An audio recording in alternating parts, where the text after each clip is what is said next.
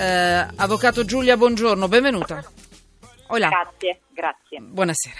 Allora, nel 2007 Giulia Buongiorno ha fondato insieme a Michel Hunziker la fondazione Doppia Difesa Onlus, la cui finalità è quella di assistere le donne vittime di discriminazione, violenze o abusi. Quindi benvenuta ancora di più. Allora, la notizia di oggi sembra dolce, sembra leggera. Eh, sembra che vada anche un po' controcorrente, ecco perché mi piace, ma a me interessa per mettere sempre ancora più a fuoco il reato del, dello stalker per quanto riguarda eh, dello stalking, che oramai è una parola che è entrata, di quello che ti perseguita per amore. Non lo chiamiamo nemmeno più amore, è un amore malato, è, non è amore, ma comunque quello che ti perseguita molte donne vittime di questo reato. E attenzione, c'è una forma di stalking ancora più infida perché non è eh, quello che ti chiama ultimo appuntamento eh, l'uomo violento, no, c'è una forma di stalking, chiamiamolo romantico, che può sembrare un grande amore, rose, paga la fattura del, dell'officina dell'auto, ti cambia le ruote, adesso io non lo so, insomma, eh, un anno, per un anno, queste attenzioni soffocanti. La notizia è oggi su tutti i giornali, 70 anni, ha riempito la sua ex di attenzioni per riconquistarla. Beh, un mazzo di rose può essere molesto. Avvocato, buongiorno, mi dica lei cosa dice la legge e attenzione a questo tipo di stalking, quello con le rose profumate. Guardi, io ero presidente della Commissione Giustizia quando uh, abbiamo uh, spinto perché questa legge entrasse in vigore, quindi devo dire che insieme a Mara Carfagna e col consenso vasto delle opposizioni abbiamo creato questo testo. Devo dire che la maggioranza era soprattutto fatta da donne.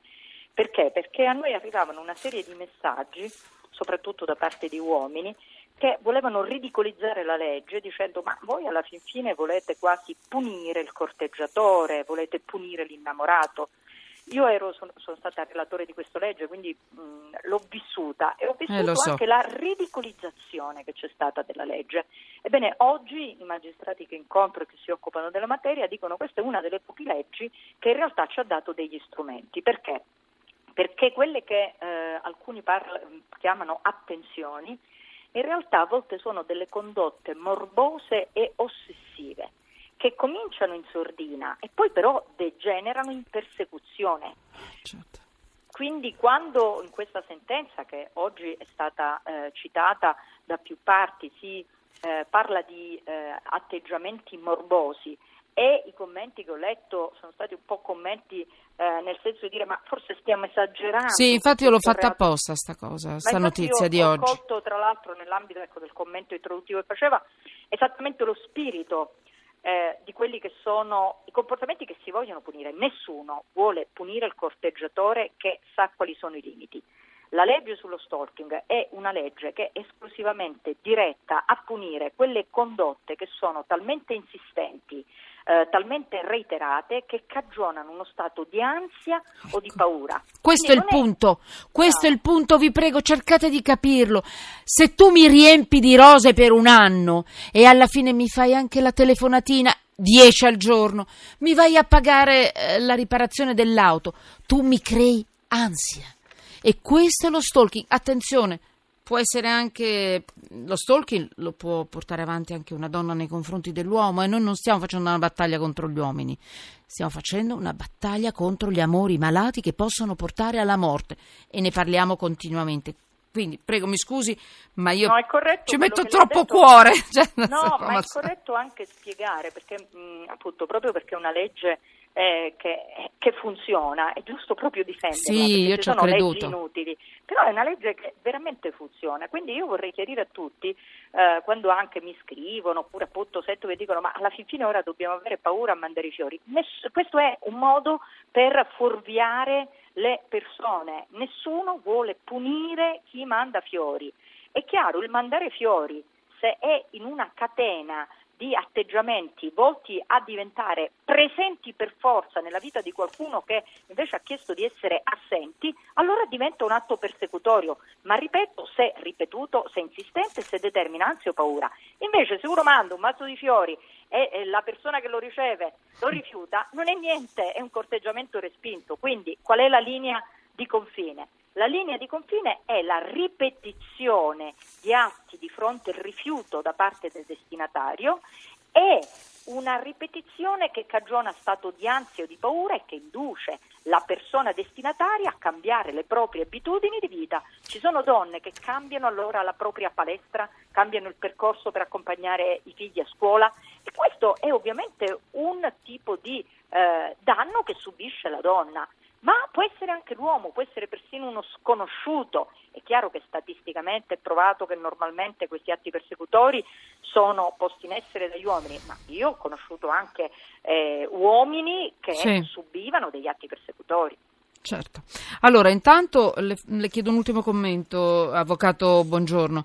Eh, questo signore eh, che ha rimpinzato la sua ex, ripeto, 70 anni lui, lei un po' meno, eh, di, ma non è questo il punto, eh, attenzione, di rose, di attenzioni, telefonate e via dicendo, creando ansia, giustamente come ha spiegato lei, questo è lo stalker, ansia, angoscia, cambiamento di abitudini della vita. Si è beccato una condanna a 12 mesi di reclusione.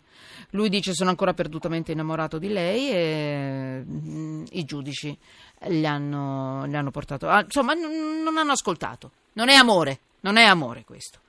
Eh, è corretta? È proporzionata? Diamo un'ultima battuta perché anch'io ho letto mm, insomma, commenti allora, di tutti i tipi oggi. È, è corretto che esista una sanzione, in questo caso una sanzione congrua, tra l'altro se il soggetto è un soggetto che eh, non ha precedenti penali non sconterà nemmeno un giorno di carcere, ma almeno con questa mm-hmm. sanzione comprenderà che non è lecito perseguitare gli altri. Tra l'altro questa sentenza segue una precedente sentenza dello stesso tenore dello scorso, del novembre del 2015, cioè? quindi non è mm-hmm. la prima volta. La non Cassazione volta, sì, riesce a distinguere l'innamoramento dal soggetto che in realtà vuole perseguitare. Se uno ama, vuole il bene dell'altro.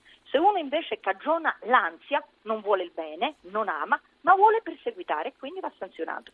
Allora, grazie Avvocato, buongiorno. Eh, poi ci risentiremo perché mi piacerebbe fare il punto senza un, un, morto di mezzo. La vorrei chiamare senza la cronaca nera di mezzo e chiederle.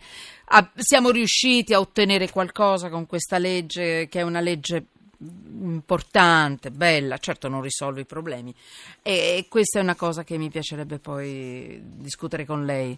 Grazie. E Grazie buon lavoro. Buon lavoro, avvocato, buongiorno. Ditemi un po', musica non ce la faccio, vero? Siamo arrivati quasi alla fine. Quanto tempo? Voglio leggere ancora. Mm-mm. Eh, guardate, c'è un messaggio che mi piacerebbe leggere per quanto riguarda la persecuzione online, eh, non solo scuola, perché abbiamo parlato di questo padre che ha perso la sua, la sua bambina perché perseguitata, agonia mediatica, dice non solo scuola, eh, il 950 finale, non solo scuola, ma scuola e casa, scuola e famiglia, coerenza e continuità educativa tra scuola e famiglia, quando dico che siamo tutti comunque sotto inchiesta è anche questo, cioè noi abbiamo dei diritti, abbiamo dei doveri e, e mettiamoci in discussione sempre e comunque.